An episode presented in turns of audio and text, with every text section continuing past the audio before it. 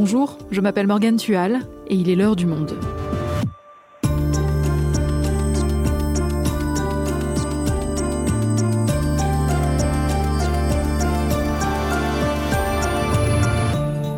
Aujourd'hui, c'est un sujet très délicat, très intime, qui va être décortiqué par 150 citoyens tirés au sort, la fin de vie.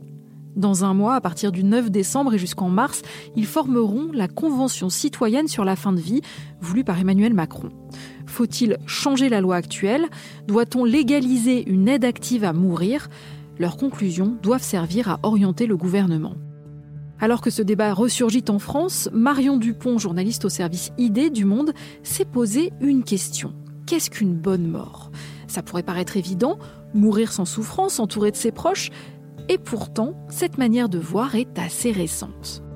Fin de vie, qu'est-ce qu'une bonne mort? Un épisode de Marion Botorel, réalisation Quentin Tenot.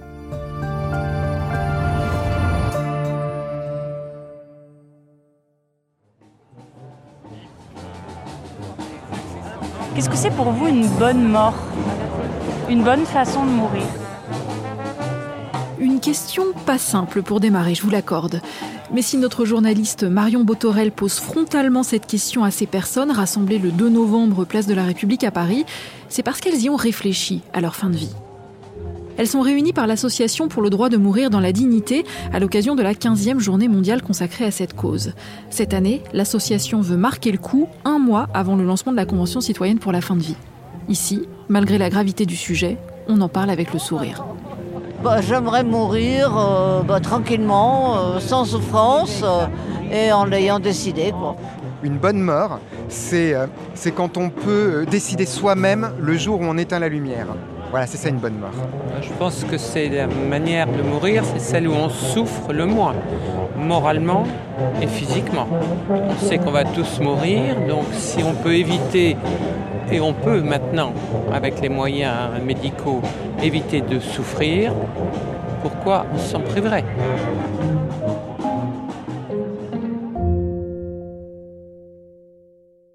Marion, tu es donc journaliste au service ID. Tu as publié dans Le Monde il y a quelques jours une histoire de l'agonie et de ce qu'on considère comme une bonne mort.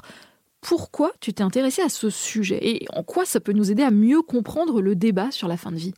Eh ben alors justement, ce qu'on a entendu dans les témoignages euh, qui viennent d'être diffusés, c'est très intéressant parce qu'on entend se dessiner une sorte d'archétype de la bonne mort aujourd'hui. C'est une fin de vie qui soit sans souffrance, souvent entourée de nos proches par exemple, et qui est en quelque sorte apaisée. Ça peut paraître évident, mais ça n'a pas toujours été le cas. Par exemple, aujourd'hui, mourir dans son sommeil, c'est tout ce que l'on peut souhaiter à quelqu'un, sans s'en apercevoir même. Or, à d'autres époques, mourir dans son sommeil, ça a pu être une véritable hantise, tout simplement. Et donc, je voulais dénaturaliser ce qu'on considère comme une bonne mort. Et donc, la conception de ce qu'est une bonne mort, elle a évolué au fil des siècles. Est-ce que ça veut dire qu'on ne souhaitait pas mourir sans souffrance et entouré de ses proches avant? Sur cette question, chaque époque a vraiment forgé ses propres attentes et ses propres représentations. Dans le débat actuel, comme on vient de l'entendre, il paraît de plus en plus important de décider et de pouvoir choisir le moment où l'on souhaite mourir, voire même la manière par laquelle on meurt. Et pourtant, cette possibilité de mort volontaire et de, de suicide assisté, elle est en fait très récente parce que le suicide, ou même la volonté de mettre fin à ses jours sans agonie, c'est longtemps resté un sacrilège d'un point de vue religieux d'abord, mais aussi d'un point de vue légal, parce que le suicide était un crime en France jusqu'en 1810. Et alors, c'était quoi la mort idéale, par exemple, au Moyen Âge? Alors, si on se base sur les écrits de l'époque, en tout cas sur ce qui nous reste, le mourant doit d'abord être conscient, parce qu'il doit être en mesure de se confesser, de faire pénitence, et puis aussi de communier et de recevoir l'Eucharistie. Donc, idéalement, il ne doit pas non plus vomir. Et puis, il faut qu'on soit assez sûr qu'il va mourir, parce qu'une fois qu'il a reçu l'extrême onction, l'extrême onction, c'est pas réitérable. Et donc, il faut être certain qu'il va mourir après. Donc, euh, voilà, il y a beaucoup de critères qui rentrent en jeu. Cette agonie, elle est souvent douloureuse et à l'époque, on a très peu de moyens à disposition pour y remédier. Mais les douleurs de l'agonie pouvaient même parfois être valorisées.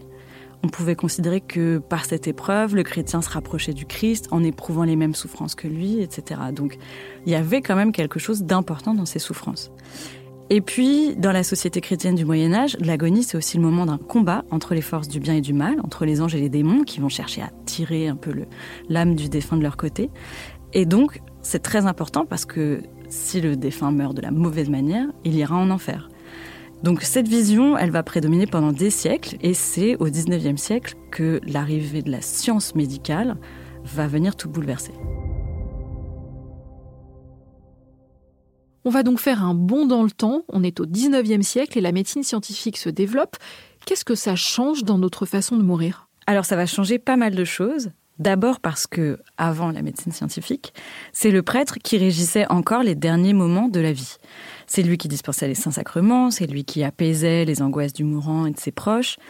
Mais petit à petit, le médecin, qui jusque-là avait l'habitude de partir, de quitter la chambre du mourant quand il n'était plus en mesure de faire quelque chose, de l'aider, progressivement, il va rester de plus en plus longtemps, il va s'installer aux côtés du mourant jusqu'à la mort. C'est en fait un bouleversement majeur parce que ça vient complètement faire basculer la manière dont on organisait cette fin de vie. Et quel est son rôle au médecin? Est-ce qu'à cette époque, on estime qu'il faut apaiser les souffrances des malades? Et si oui, est-ce qu'il en a les moyens? Au début, et notamment au début du 19e siècle, il en a quasiment pas du tout les moyens. Il y a bien quelques recours à l'opium qui sont attestés, mais l'opium, ça ne répond pas à toutes les souffrances, et donc leur euh, marge de manœuvre reste très limitée. Les médecins vont se retrouver dans une situation extrêmement inconfortable. D'abord parce que ben voilà, ils ne peuvent rien faire, mais qu'en plus, ils ne savent même pas répondre aux angoisses, aux questions, aux douleurs, à la fois des agonisants et puis de leurs proches. Alors que par exemple les prêtres savaient le faire parce que ça faisait très longtemps qu'ils s'étaient formés à cela. Ce qui est certain, c'est que c'est à peu près au même moment que les médecins vont commencer à mentir à leurs patients. Ils vont commencer à leur cacher la gravité de leur mal et même l'imminence de leur mort, en n'en informant que par exemple leurs proches. Mais la professeure d'histoire contemporaine Anne Carroll, qui a beaucoup travaillé là-dessus, émet, elle, une hypothèse, c'est que ce mensonge leur permet de, en quelque sorte, éviter cette confrontation extrêmement inconfortable et que, en mentant, en fait, les patients s'épargnent à se confronter à ces questions-là, justement. Et donc, avec le temps, non seulement on va commencer à changer la façon de mourir, puisqu'auparavant on devait être prêt, on devait être vraiment présent, conscient, etc. Là, non seulement on est inconscient de la gravité de son mal et de l'imminence de sa mort, mais en plus, grâce au progrès de la médecine, et notamment euh, des antalgiques, on va être inconscient tout court et ne pas sentir que l'on meurt.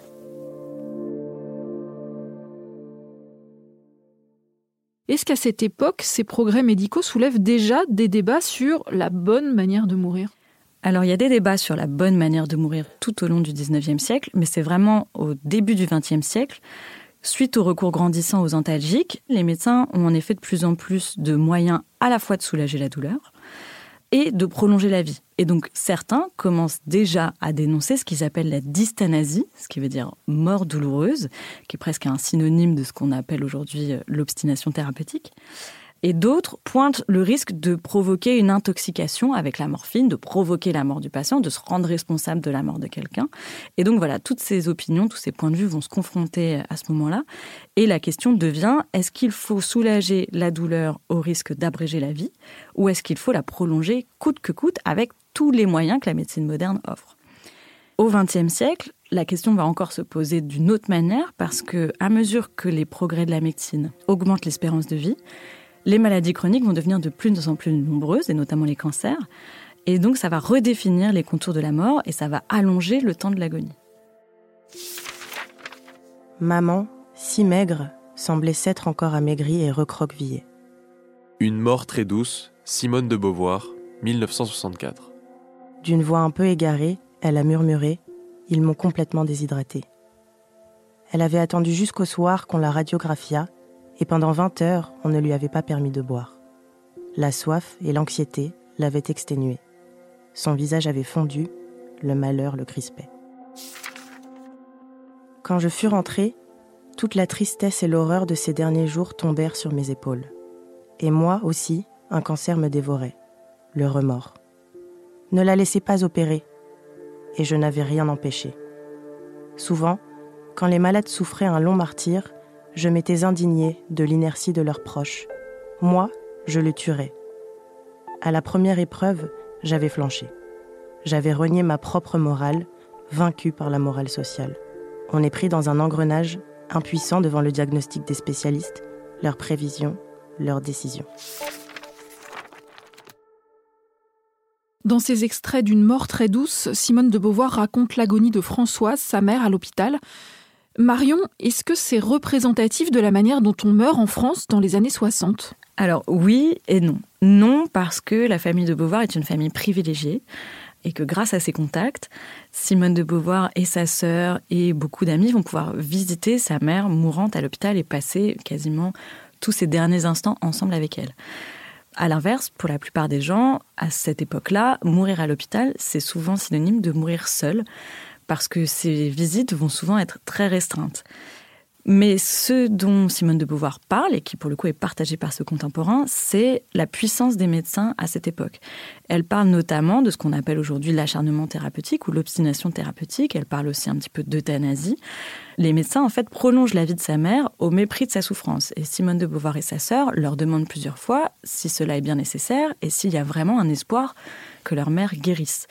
Et à chaque fois, ce qu'on leur oppose, c'est Madame, je ne fais que mon devoir d'un air un petit peu hautain, un petit peu méprisant. Et donc, en un sens, Simone de Beauvoir, elle est un peu précurseur parce qu'elle anticipe ce débat qui va s'ouvrir plus tard en France. Alors, à quel moment, justement, on commence à débattre d'acharnement thérapeutique et d'euthanasie? Le débat s'ouvre d'abord en dehors de France, notamment dans les pays anglo-saxons. Et ce sont les personnels soignants subalternes qui vont les premiers tirer la sonnette d'alarme à ce sujet. Ces personnels soignants subalternes, ce sont ceux qui sont au contact direct des mourants, et eux, malgré les forts cocktails de psychotropes qu'on donne à certains mourants en phase terminale, ils se rendent compte que ces patients très sédatés semblent toujours souffrir. Et donc il y a une prise de conscience, d'abord parce que les patients mourants souffrent beaucoup, et que même certains médicaments ne répondent pas à leur douleur, qui est à la fois physique et morale. Cicely Sanders, qui est une infirmière, va commencer à amener ce sujet euh, au centre du débat public. Elle, elle va en appeler à une nouvelle vision totale de la douleur et c'est la naissance des soins palliatifs. La philosophie des soins palliatifs, c'est que toutes les douleurs de la fin de vie doivent être adressées, à la fois les souffrances physiques et puis aussi les souffrances morales, psychiques, l'angoisse, etc. Et donc c'est une vision qui insiste beaucoup sur l'accompagnement des personnes en fin de vie, à la fois par leurs proches et puis par le personnel médical, et puis, c'est aussi une vision qui travaille à une forme d'acceptation de la mort, à une prise de conscience de son état par la personne en fin de vie, et qui donne un peu à la personne mourante un rôle actif dans sa propre mort.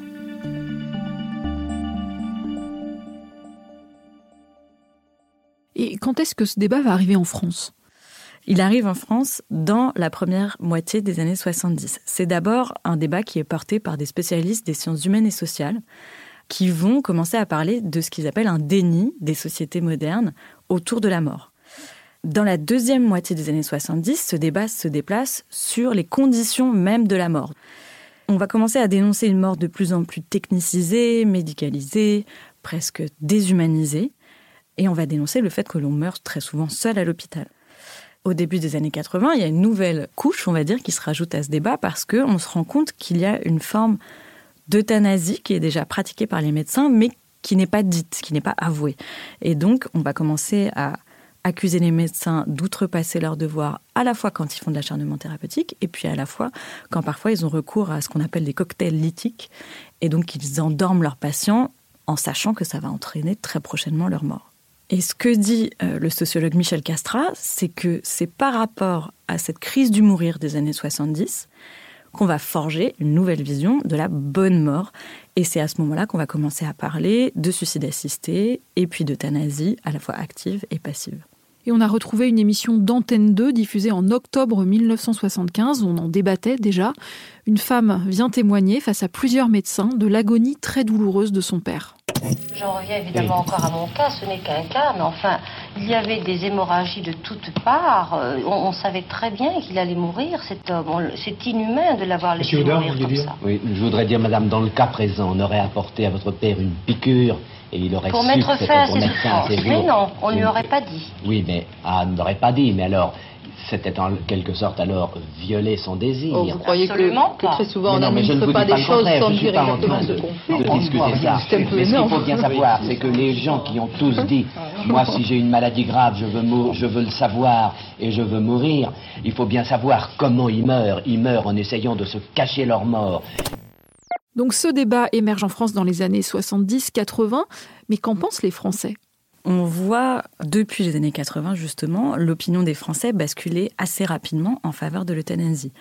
Donc on redéfinit vraiment aujourd'hui ce qu'on estime être une bonne mort aussi à l'aide de cas médiatiques très particuliers. Je pense par exemple bien plus tard, au début des années 2000, à l'affaire Vincent Imbert par exemple, qui en fait, en incarnant un petit peu ce sujet, permet voilà une prise de conscience un peu plus générale sur la question. Une lettre adressée au président de la République pour réclamer le droit de mourir. La volonté de Vincent Humbert était farouche, mais l'euthanasie est interdite en France. Je ne peux vous apporter ce que vous attendez, lui avait donc répondu le chef de l'État. Vincent Humbert était tétraplégique après un accident de la route. Dans un livre poignant, le jeune homme écrit son désir de trouver un moyen de crever, selon ses propres mots. Sa mère s'associe à ce combat. En 2003, elle tente de mettre fin au jour de son fils en lui injectant une dose de barbiturique. Vincent Humbert plonge dans un coma profond. Deux jours plus tard, le docteur Frédéric Chaussois prend la décision d'aider son patient à mourir. Vincent Humbert est mort en 2003, il y a eu d'autres affaires depuis, et le 2 février 2016, la législation évolue avec l'adoption de la loi Claes-Leonetti. Qu'est-ce qu'elle autorise désormais? Alors avec la loi Claes-Leonetti, on a désormais la possibilité de rédiger ces directives anticipées. On a donc, a priori, la possibilité de décider de la bonne manière dont on souhaite mourir. Mais ça, c'est dans une certaine mesure uniquement, puisque l'autorisation est donnée par cette loi d'une sédation profonde et continue jusqu'au décès, mais seulement pour des malades en phase terminale et en très grande souffrance, dont le pronostic vital est engagé à court terme. Donc court terme, c'est vraiment quelques jours, maximum quelques semaines. Le patient est donc endormi, les traitements sont arrêtés et l'hydratation et la nutrition sont désormais considérés comme des traitements et des antidouleurs peuvent être administrés.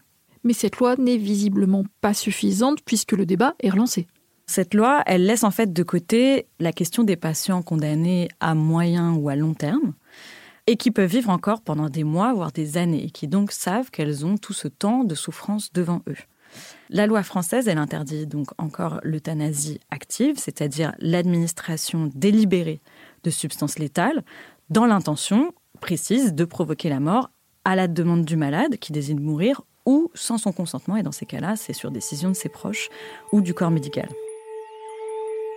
Ailleurs, en revanche, l'euthanasie est autorisée depuis plusieurs années. C'est le cas d'abord aux Pays-Bas et puis en Belgique depuis une vingtaine d'années. Et ça pousse les Français qui ont les moyens à partir à l'étranger quand ils en ont envie pour abréger les souffrances dans lesquelles ils sont. Sophie Grassano a par exemple accompagné une amie en Suisse rencontrée dans le cortège à Paris. Elle a voulu témoigner. Moi, j'ai accompagné une amie euh, qui avait été euh, très malade, enfin qui avait été soignée pour des cancers et qui, a plus de deux ans de ça, m'avait demandé euh, de l'accompagner en Suisse. Comme m'avait demandé cela, était assez en forme, hein, elle était bien. Et puis en juillet, elle a eu des problèmes de santé avec des métastases osseuses.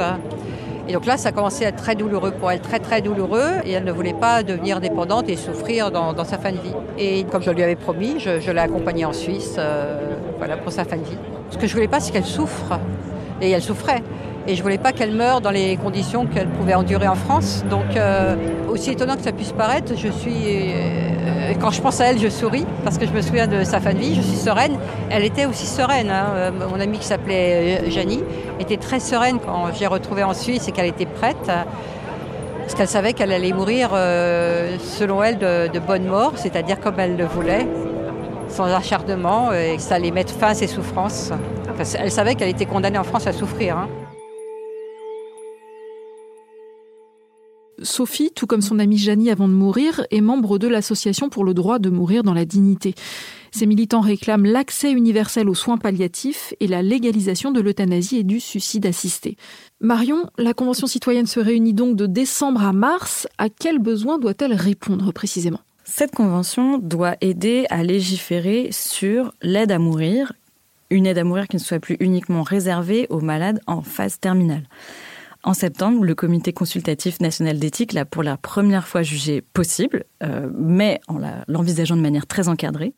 Et donc le droit à l'euthanasie ne va pas concerner tout le monde, mais seulement des malades euh, atteints de maladies incurables qui les condamnent à moyen terme, comme des malades atteints de cancer euh, très graves ou des malades atteints de maladies type la maladie de Charcot. C'est vraiment la grande réforme sociale qui doit marquer le second quinquennat d'Emmanuel Macron. Il s'est dit favorable, lui, au modèle belge, donc le modèle de l'euthanasie ce qui rejette du même coup le modèle du suicide assisté, dans lequel le patient s'injecte lui-même le produit qui va l'aider à mourir. Donc ce débat va nous permettre de redéfinir collectivement ce qu'est une bonne ou une mauvaise mort, en tout cas essayer d'évoluer un peu sur ce sujet, parce que la loi ne semble aujourd'hui pas en accord avec les aspirations des Français. Merci Marion. Merci Morgane.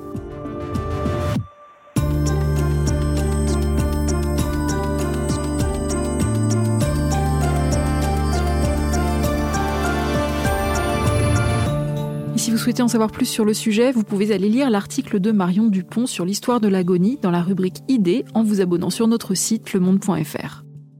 C'est la fin de l'heure du monde, le podcast quotidien d'actualité proposé par le journal Le Monde et Spotify.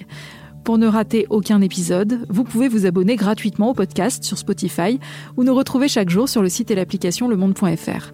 Si vous avez des remarques, des suggestions ou des critiques, n'hésitez pas à nous envoyer un email à l'heure du monde@lemonde.fr.